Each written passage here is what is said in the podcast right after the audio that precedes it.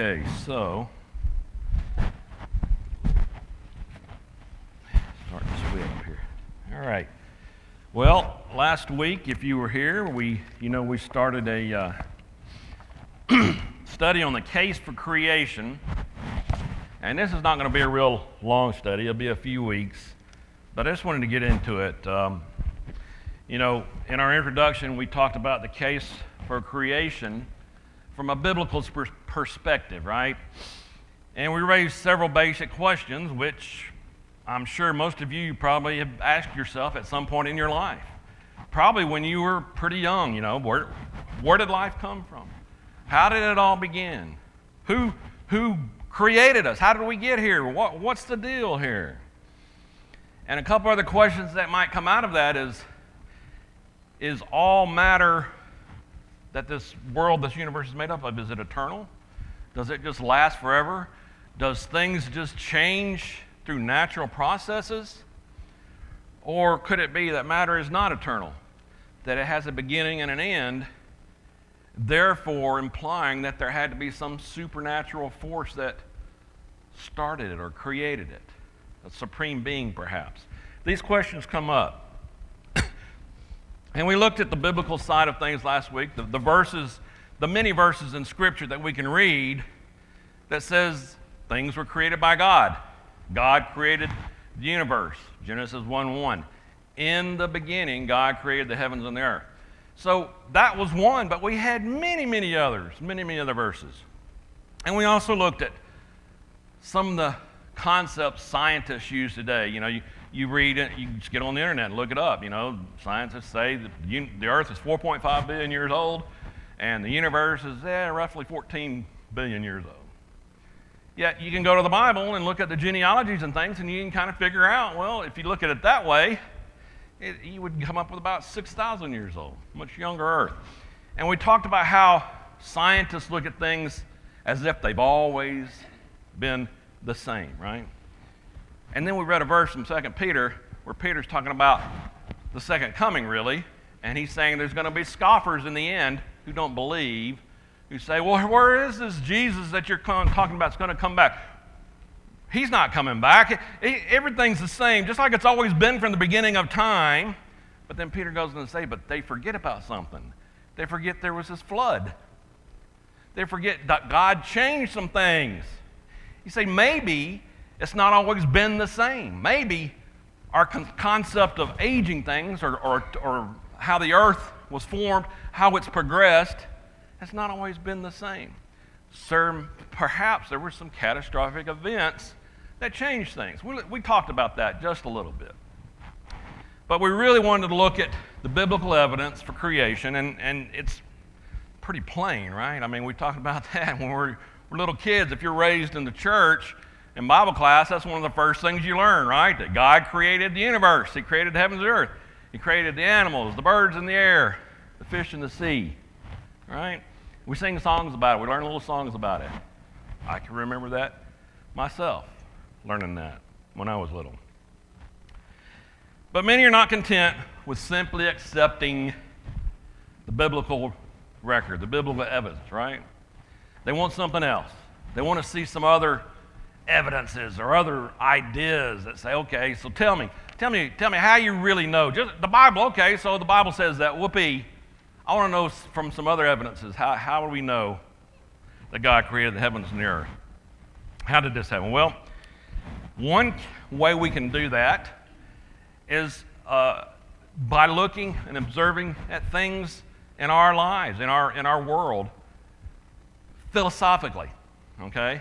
Not necessarily scientifically, there's a difference, but there are some phys- philosophical cases that we can ponder to say, yeah, there was a creator who created the universe. There was a God who did this in the beginning, just like we read in Genesis 1.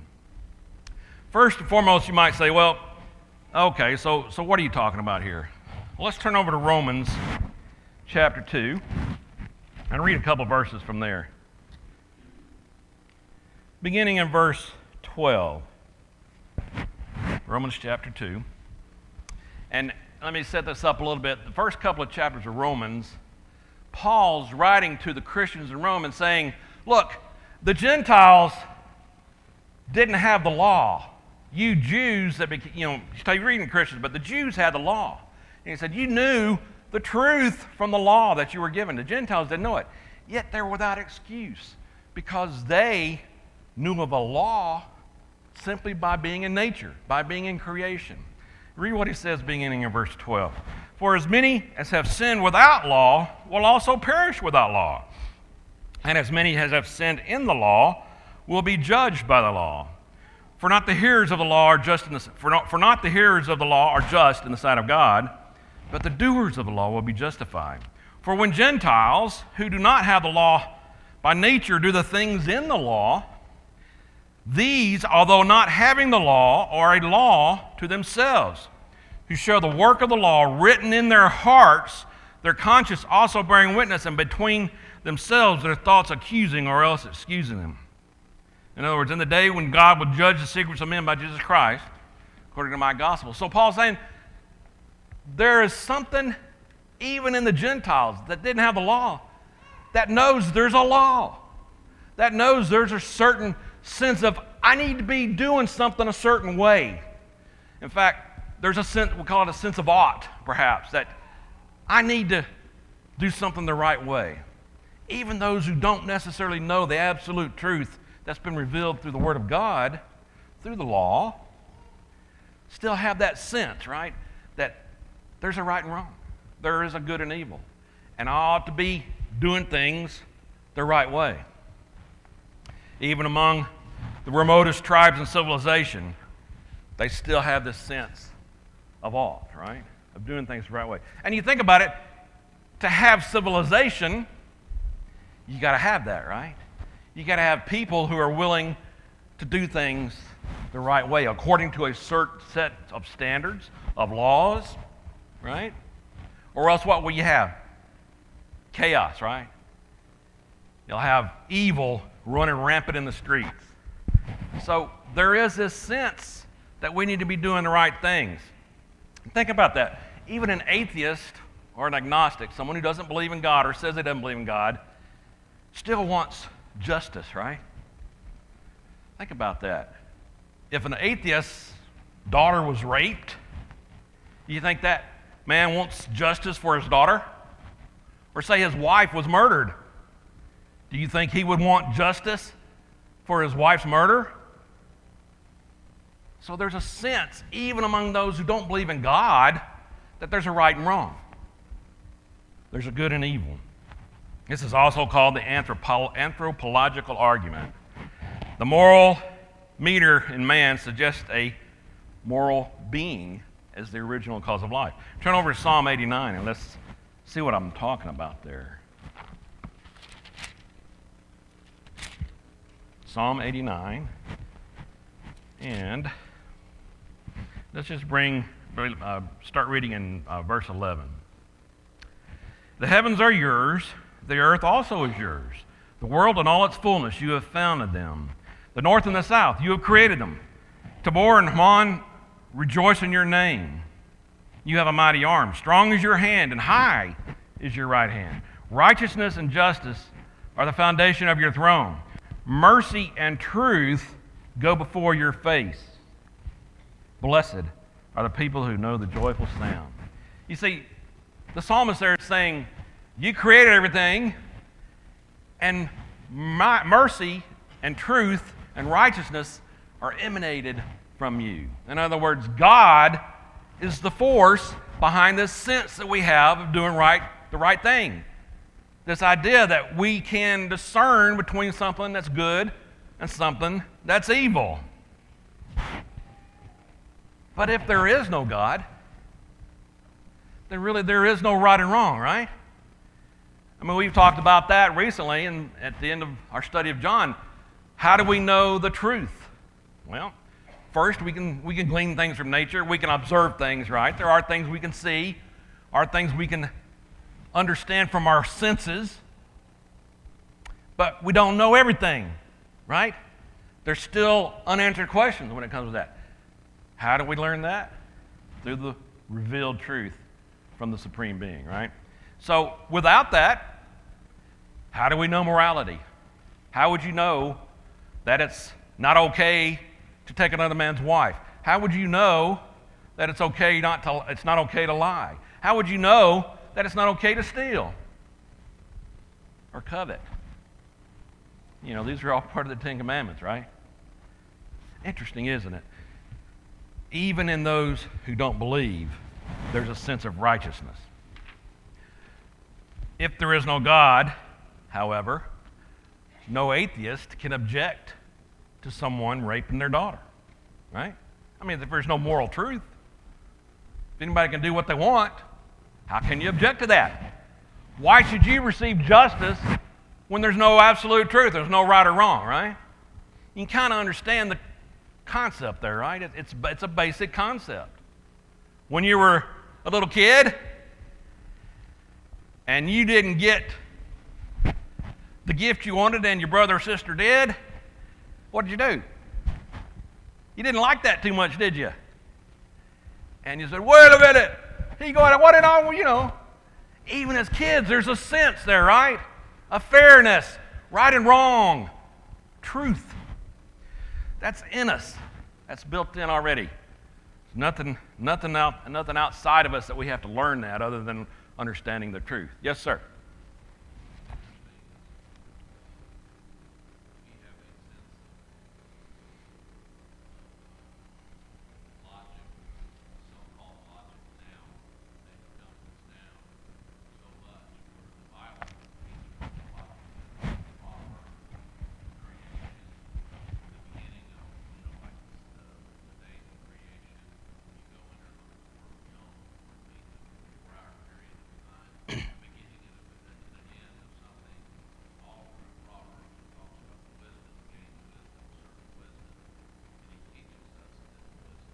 Yeah.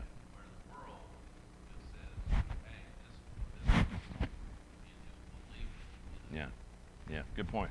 Yeah, Kurt's saying, you know, in the world, what truth is to us is dumbed down for us. It's ridiculous. They look at us like we're pitiful in that sense, right? And what we believe in our wisdom. And we've talked about that, right?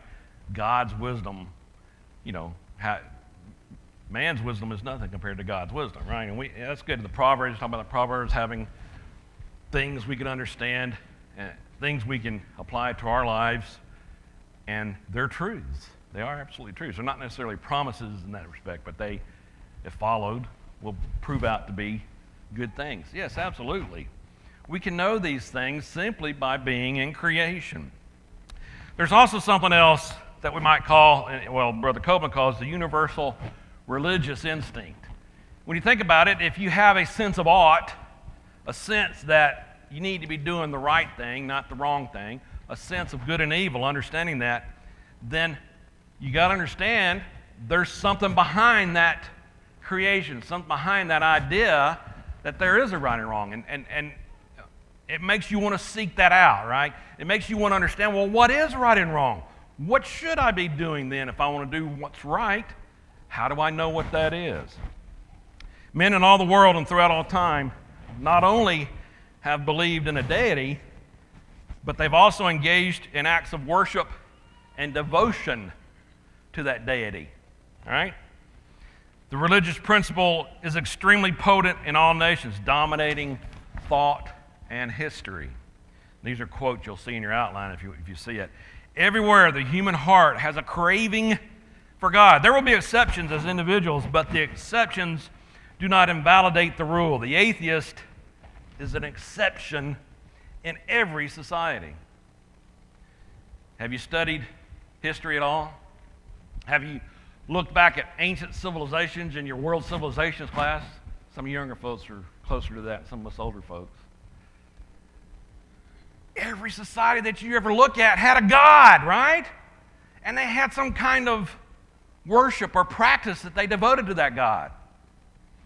Some of them not so good, where they sacrificed children, right? In Central America, I guess, I don't know if it's the Aztecs or the Mayans that did some of that, maybe both. Some of you history guys know that.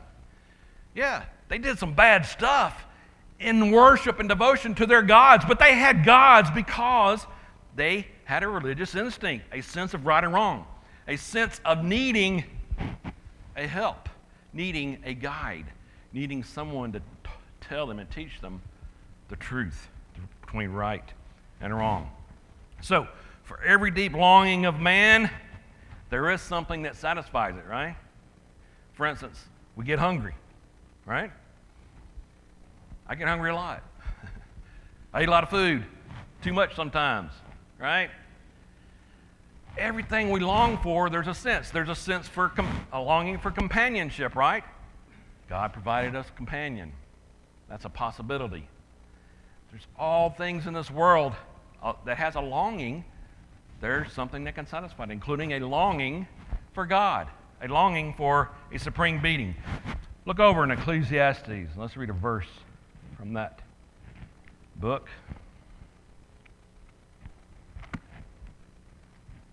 If I can remember where it is. Ecclesiastes 3. Verse 9. What profit has the worker from that in which he labors? I have seen the God given task with which the sons of men are to be occupied. He has made everything beautiful in its time, and he also put eternity in their hearts, except that no one can find out the work that God does from beginning to end. What is Solomon saying there? God's put eternity in man's hearts.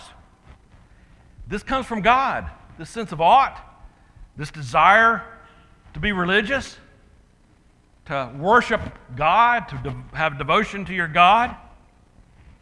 And then turn over to Acts 17 and let's see something that Paul says about that. And this is when he has a sermon to the unknown God. You remember that? And what he said about it? Beginning right at the, well, let's go with verse 23. Therefore, he's talking about the unknown God, which he saw at the Areopagus. Therefore, the one whom you worship without knowing him, I proclaim to you. God who made the world and everything in it, since he is Lord of heaven and earth, does not dwell in temples made with hands, nor is he worshipped with men's hands, as though he needed anything, since he gave gives to all life, breath, and all things. And he has made from one blood every nation of men to dwell on all the face of the earth, and has determined their pre appointed times and the boundaries of their dwellings, so that they should seek the Lord in the hope that they might grope for him and find him, though he is not far from each one of us. For in him we live and move and we have our being. As also some of you, some of your own poets have said, for we, for we are also his offspring. Therefore, since we are the offspring of God, we ought not to think that the divine nature is like gold or silver or stone, something shaped by art and man's devising. Truly, these times of ignorance God overlooked, but now commands all men everywhere to repent, because he has appointed a day in which he will judge the world in righteousness by the man whom he has ordained. He has given assurance of this to all by raising him from the dead. You see, Paul saying to the Romans, the Greeks, I know this unknown God that you don't know.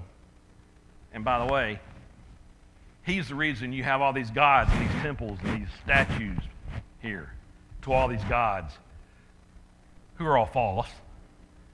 But that's the reason you do it, because He put it in you to seek Him. He's telling them about Him. And then let's turn over to Romans chapter 1. And let's read something he said to the Christians in Rome, beginning in verse um, 18, Romans 1:18. For the wrath of God is revealed from heaven against all ungodliness and unrighteousness of men who suppress the truth in unrighteousness. Because what may be known of God is manifest in them. For God shown it to them. In other words, he's saying they knew about God simply by being created. God manifested in them. For since the creation world, his invisible attributes are clearly seen, being understood by the things that are made, even his eternal power and Godhead, so that they are without excuse. Talking about the Gentiles here. Didn't have the law, but they know about God. Because although they knew God, they did not glorify him as God, nor were thankful, but became futile in their thoughts, and their foolish hearts were darkened. Professing to be wise, there's Kurt, they became fools and changed the glory of the incorruptible God into an image made like corruptible man and birds and four footed animals and creeping things. See, they were seeking a God, but instead of finding the God, they made idols. And they made them after the created instead of the creator. Therefore, God also gave them up to uncleanness, in the lust of their hearts to dishonor their bodies among themselves, who exchanged the truth of God for the lie, and worshiped and served the creature rather than the Creator, who is blessed forever. Amen. Worshiping idols, the creature. And then notice what else. This is going to be a little bit of a digression from what I'm talking about here, but just notice what he says here. For this reason, God gave them up to vile passions, for even their women exchanged the natural use for what is against nature. Likewise, also the men, leaving the natural use of the woman, burned in their lust for one another. Men with men, committing what is shameful and receiving in themselves the penalty of their which was due.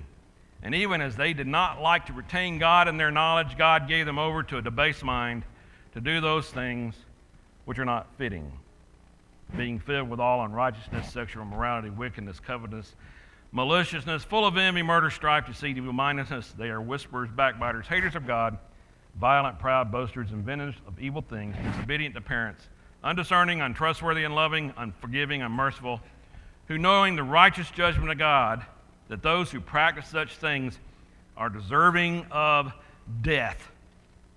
Not only do the same, but also approve of those who practice them.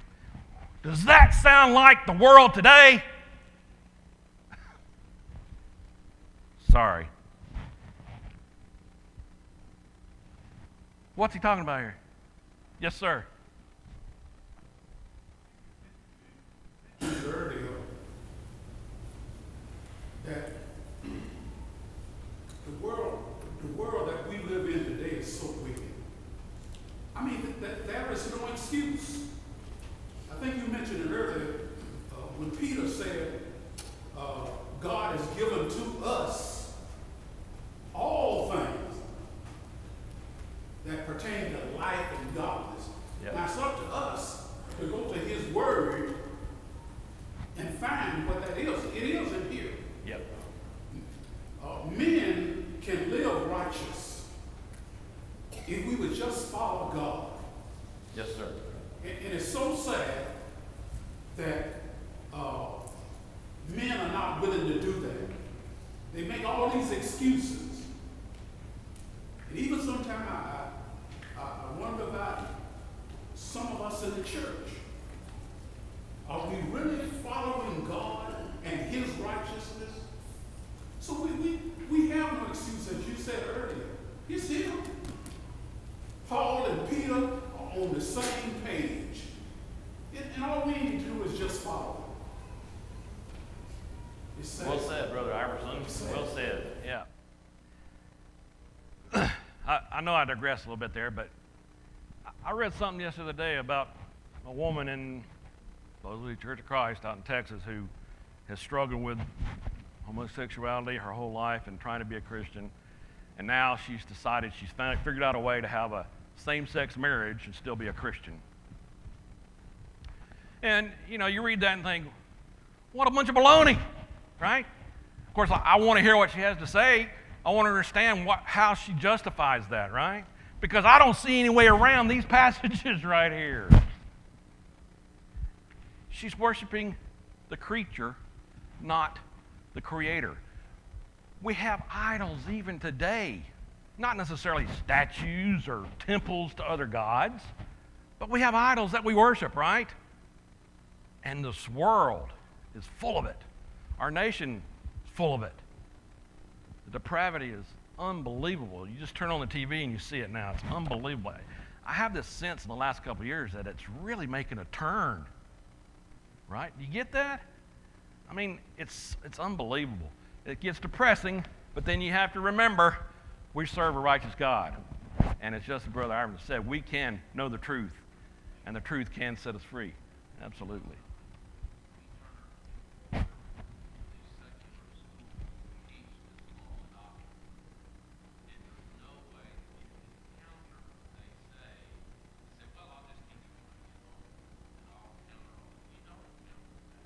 Yeah. They're teaching all this false doctrine, and they're teaching all this, this bad stuff to these children, and they come up, and now that you've got, you've got a battle in the home. So there's a battle in the home and in the church, and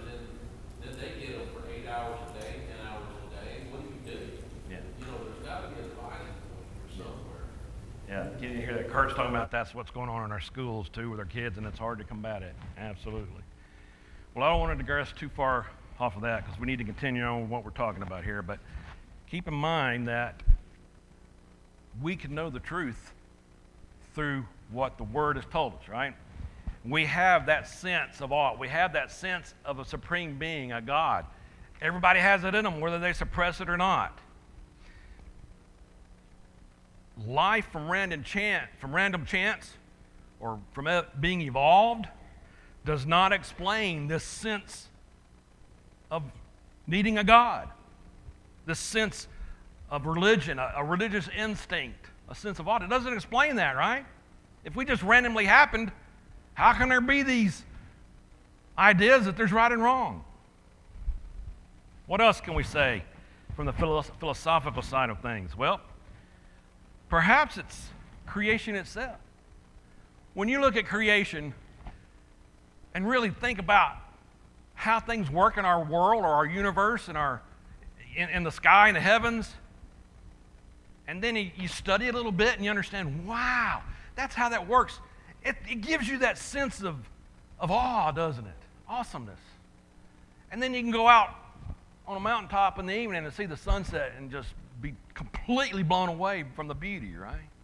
It just inspires you, doesn't it? or seeing a child being born, your child or, or your grandchild, which I'm never going to get to see, but I have seen my child born. It's awesome, isn't it? It blows you away. The beauty. And there's design there that you know has to have caused that to happen we can observe that beauty, that idea of sublimity, and say, how did this get to be this way? There had to be a God or some supreme being that created all this.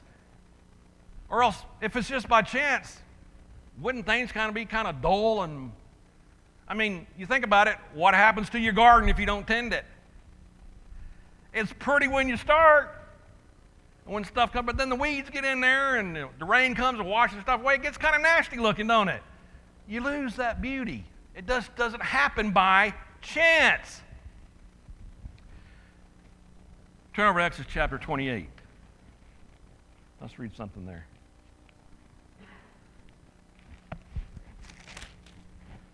Exodus chapter 28.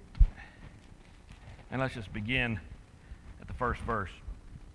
Now take Aaron, your brother, and his sons with him from among the children of Israel, that he may minister to me as a priest. Aaron and Aaron's son, Nadab, uh, yeah, Nadab, Abihu, Eleazar, and Ithamar, and you shall make holy garments for Aaron your brother.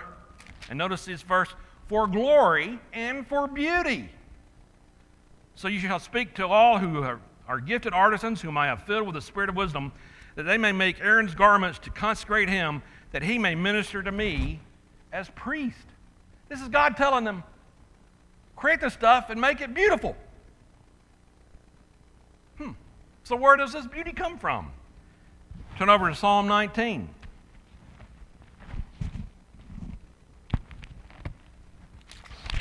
I know we're jumping around here, but these are very critical verses, very interesting to think about. If I can get over there. My Psalms and my Job get mixed up too much. Sometimes I find myself reading in the wrong one. Psalm 19, verse 1. The heavens declare the glory of, the God, of God, and the firmament shows his handiwork. Day and day utters speech, and night and tonight reveals knowledge. The psalmist says, The heavens declare the glory of God. When you look at the heavens in a sunset, it's so beautiful, right? Has anybody ever been up north and seen the Northern Lights. A few of you have. I'd love to do that sometime. I would imagine that's pretty awe inspiring to see, isn't it? It's pretty, pretty amazing. There's things in this creation that blow your mind that we can see is so beautiful. It's so well designed for us to understand there's a God. That's part of it.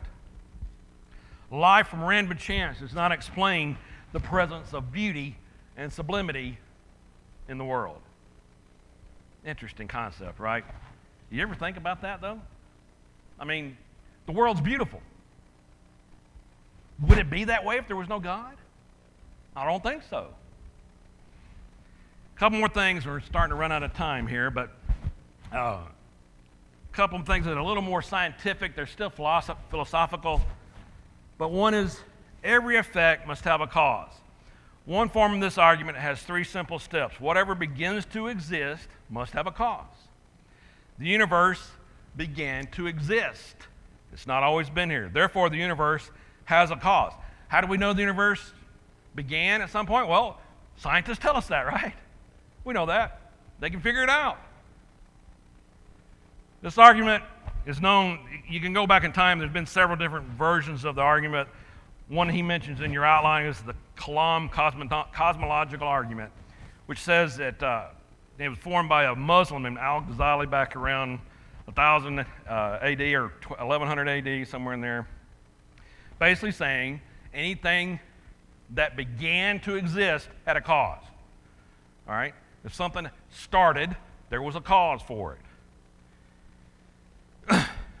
Many scientists today say the universe started with a big bang. Okay? Now, you can make a whole study on whether that's true or whatever. But if that's true, that was caused by something, right? It had to come into being. Even that is an effect of something causing it.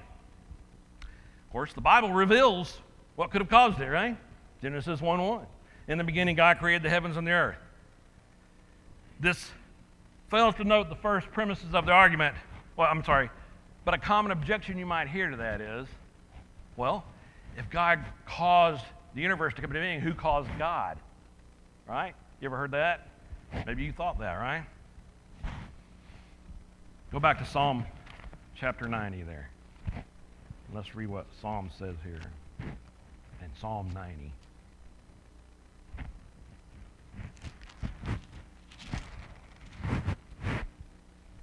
Psalm 90, verse 1. Lord, you have been our dwelling place in all generations. Before the mountains were brought forth, or ever, you had formed the earth and the world. Even from everlasting to everlasting, you are God. God's been here forever. There was no beginning. He's been here forever. That's hard for us to understand, right? Yes, sir.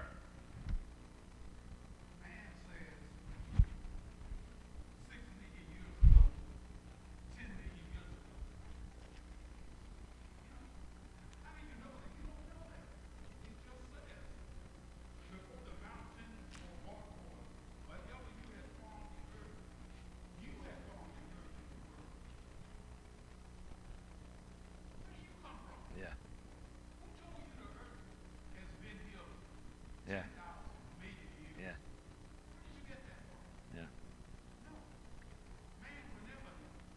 Yeah. That's true. Very good point. Very good point, Brother Iverson. Yep, that is true. Turn over to Romans 1 again. I know we've been spending a lot of time in Romans 1, but there's a lot of good stuff there when it comes to creation. And we actually already read this verse. I'm going to read it again. Romans 1, verse uh, 20. For since the creation of the world, his invisible attributes are clearly seen, being understood by the things that are made, even his eternal power and Godhead, so that they are without excuse. He's from everlasting to everlasting. He has eternal power. Jeremiah 23, I'm not going to read it, but his omnipresence illustrates how he defies the laws of nature. Like I said, scientists look at things now and kind of say, well, that's the way it's always been. So we can go back and measure things. We can look at things, well, no, they are so many years old, as, as Brother John said. We can kind of try to glean things by the way we see it. But guess what? It's not necessarily been that way. And God is not of nature, He's spirit. We know that from John 4. Jesus told the woman at the well God is spirit. He lives in a different realm than we understand. Therefore, who caused God is an irrelevant question. He never began. Remember what I said about that cause and effect. Anything that begins to exist has a cause. But God didn't begin to exist, He's just existed. He's eternal, everlasting, everlasting. We know that from Scripture. What's that? Yeah. So if you have people that say, oh, carbon dating is true, we know it's true, then how come there's stalactites off the fringes that measure like five million years old? Yeah. Yeah. They're false, they're false prophets, Right. you know, so, you know, even the first beginning of the writing of human beings only goes back like five thousand years, two thousand years. But they say the earth is ten million years old. Well, we know that the measurement of time is from the creation of the earth, and it was then, there was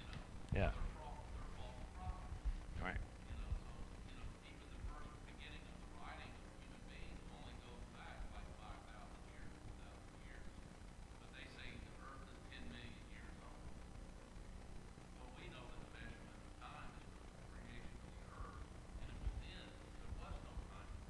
Right. They can't even prove that. Right. Yeah. As John said, man will never know. Truly. They try to say it, but as and and and that's exactly right. They don't know that the time measurements, all these things that we measure, has always been this way to, to even do it. Think of the flood. Things changed a lot. Think of when Adam and Eve were cast out of the Garden of Eden. For all we knew, that was the world at the time, right? Things changed. He had to start working in the field. Didn't have to do that before, right? So that something changed there, right? Things have changed over time. It's not necessarily always been the same way. So, God is the ultimate first cause, not an effect, not someone who came into existence requiring someone to cause him. And it doesn't apply if, if, if uh, matter has been eternal. It doesn't apply. You can't, you can't get God from that. Okay. So, there's also discoveries in things like molecular biology and other scientific fields that strongly support an evidence of intelligent design. For instance, whatever is designed, well, first of all, whatever is designed requires a designer, right? a watch shows design, right? You look at your watch, you think that's pretty precise, pretty intricate piece of machinery, right? There had to be a watchmaker that knew what he was doing to create that. You can glean that simply by looking at it, right? To credit that kind of workmanship and that kind of precise, intricate timing to chance is ludicrous, right? Anybody in their right mind would say that. Many things in the world show this similar evidence of design, do they not? Think about our solar system. You can exactly predict where any planet in our solar system is going to be at any time because it's constant. It's constantly doing something and it's designed to be that way. Then just happen by random chance. Animal instinct. Think about that. You ever thought about how fish or birds know to migrate to some place for the winter? How do they know that? Or you ever looked at the, the monarch butterfly that like come from all the way to the United States to a place in Mexico and land on this one little tree? It's fascinating. How do they know that? Did that just randomly happen? Think of our cells that science has been able to study and show us. The makeup of our cells, the machine of our cells. Yes, sir. What about, this is a fascinating thought, it takes millions of years for that slime to come out of the ocean to create that one being, and then all of a sudden, that being has to have a mate. yeah. Where did that come from? Yeah, exactly. Yeah. And remember, evolution is a theory, and as Kurt's mentioned, that there's some stuff in evolution that blow that. It, it always blows my mind to hear someone say they, they're an evolutionist and think that's so much harder to believe than there is a God. Yeah, exactly. Intelligent design supports a being with intelligence purpose, intelligence creation, intelli- a, a being that could create something as magnificent as our universe. To, cr- to credit this kind of thing to something else is crazy, like we just said. I mean, uh, as, as Paul talked about the Gentiles in Romans 1, all you got to do is look outside, look at creation. You remember when that comet came through, back about a year ago, the new one that they didn't know existed? Because it takes like 6,000 years to come around and pass the Earth. And it's interesting how they can figure out how many years it takes for that comet to go around, isn't it? I couldn't see it from the house one night, but I got my binoculars and I came up here on the hill one night and I could see that thing over there plain as day. It looked like a big old plume of smoke. And, the, and you know, I figured out, they, told, they could actually tell you which star to look at and how far from the star. Figured out. And I was standing up here one night just by myself. It was awesome. Coolest thing I'd seen in a while, you know? That's all you got to do. Say what? Yes, the human body, exactly. The cells, the molecular makeup, right, of our bodies. That's right. That just randomly happened. Our cells just came together, as, as Kurt said, and formed a body. Yeah. Life from random chance does not explain intelligent design. And that's absolutely true. Our universe has design. It couldn't exist without some kind of design. There had to be someone that created it. There had to be a watchmaker that put the precise, intricate details into the DNA of our bodies, into the universe to make it work like it does. One of the reasons scientists know there's a Big Bang is they look at uh, the distance that planets are from the Earth, and then over time, they see those are getting farther away. Did you know that? They see the universe is still expanding out. The only way that could be happening is because something started it at some point, and it started expanding out. I don't know the science all behind that, but that's what I've read, and that's what they say.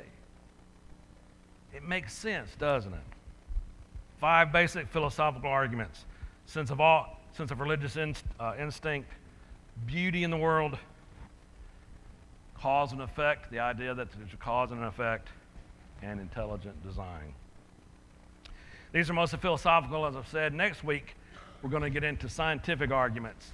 I know we've run over time a little bit, but I figured we'd do that today. So uh, look, look forward to next week.